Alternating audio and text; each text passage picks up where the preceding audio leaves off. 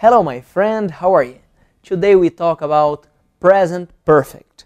Present perfect is not complicated. What's this? O present perfect é quando você quer dizer algo que começou no passado e continua presente na sua vida. A estrutura é simples. Você diz a pessoa, o have e mais o verbo no passado no particípio. I explain for you.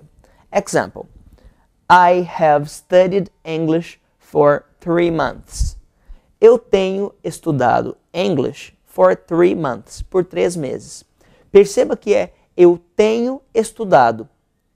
É passado, mas também é presente. Se eu tivesse que dizer eu estudei por três meses, I studied.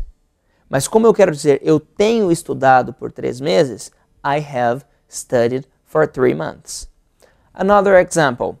É, eu tenho viajado muito. I have traveled a lot. I have traveled a lot. Eu tenho viajado muito. Ele tem trabalhado bastante. Perceba que para he, she, it, o have é has, mas é tem da mesma forma. He has worked a lot. Ele tem trabalhado muito. He has worked a lot. É, eles têm conversado muito. They have talked a lot.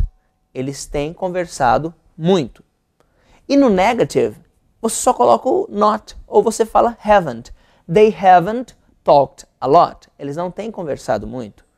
We haven't called to our friends. Nós não temos ligado para os nossos amigos.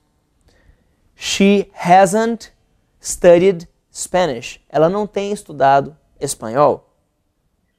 Alright? Next class we continue.